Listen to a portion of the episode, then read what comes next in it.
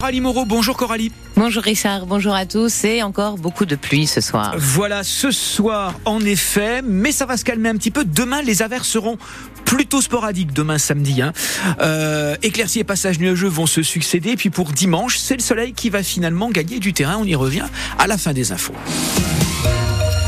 Et c'est donc la grande collecte des Restos du Coeur tout au long de ce week-end. Et depuis ce matin, les bénévoles sont dans les supermarchés pour faire appel à la générosité des clients et faire le plein de denrées non périssables et produits d'hygiène.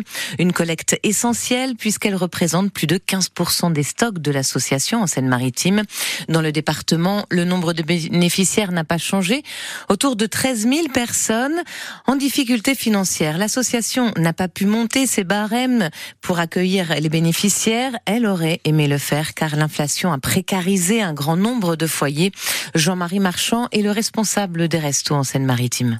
Ça nous arrive de refuser des gens parce que comme le barème n'a pas changé, des gens qui sont légèrement au-dessus du barème ou voilà, qui ont des moyens, mais qui sont en grande difficulté quand même ou en précarité, ne rentrent pas dans ça. Mais bon, voilà, on touche des situations assez diverses comme des petites retraites, des gens qui ont des toutes petites retraites.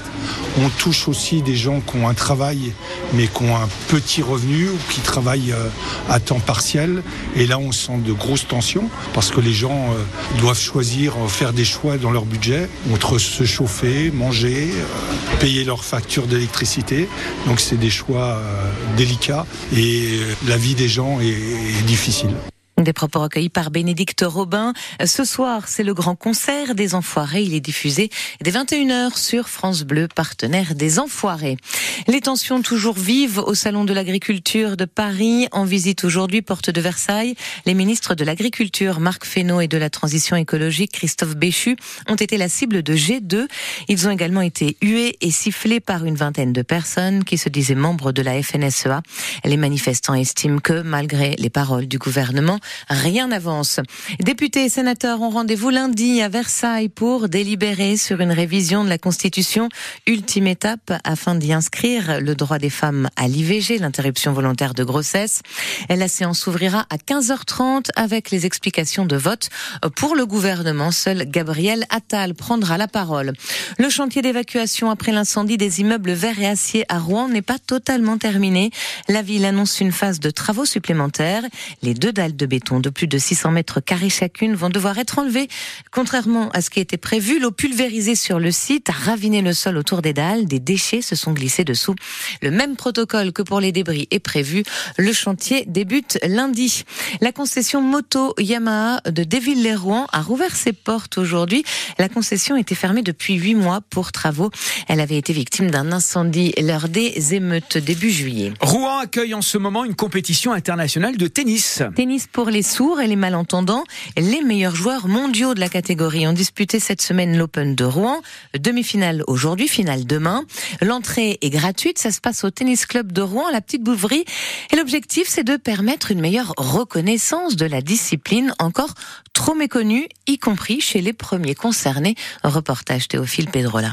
Le tournoi rassemble parmi les meilleurs joueurs de la planète, 2e édition après le Havre l'an dernier, et tout s'est déjà amélioré, note Xavier Loret, le capitaine de l'équipe de France Sourds et Malentendants. C'est mieux en termes d'infrastructure, 4 terrains à côté, c'est quand même un plus. Le public, lui, a une vue plongeante sur les terrains où, sans Louis, le joueur qui enlève tout appareil auditif doit se concentrer sur la vue, travailler les réflexes. Objectif désormais, développer la discipline, recruter plus de joueurs. Il n'y en a qu'une centaine en France, alors qu'il y a dans le pays 6 de sourds et malentendants. Les personnes sourdes et malentendantes ont eu, par la force des choses, un traumatisme social, de communication, et il y a eu une forme d'exclusion. Ils se sont habitués à s'adapter au système, et on veut qu'ils sachent qu'on veut s'adapter à eux maintenant. Objectif désormais, médiatiser la discipline, attirer du public, mais cette catégorie de tennis n'existe pour l'instant ni à Roland-Garros, ni aux Jeux Paralympiques, mais cela pourrait changer. Jean-Philippe Florian, responsable du paratennis à la Fédération Française. Roland-Garros, on est en train de travailler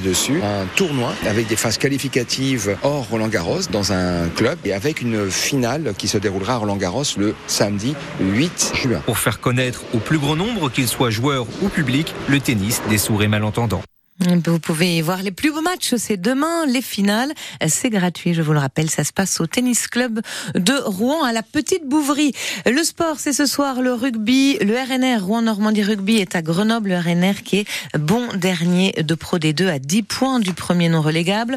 En basket, retour de la Pro B après la trêve, Rouen accueille Nantes, c'est au Kindarena à 20h, la LM Évreux se déplace à Aix-Maurienne, hockey sur glace, dernier match de la saison régulière pour les Dragons de Rouen qui sont déjà assuré de terminer premier. Il joue à Grenoble ce soir et puis qualification très très compliquée cet après-midi pour nos pilotes de Formule 1, Pierre Gasly et Esteban Ocon à Bahreïn, premier Grand Prix de la saison. Les deux pilotes d'Alpine partiront dernier et avant-dernier pour la compétition demain.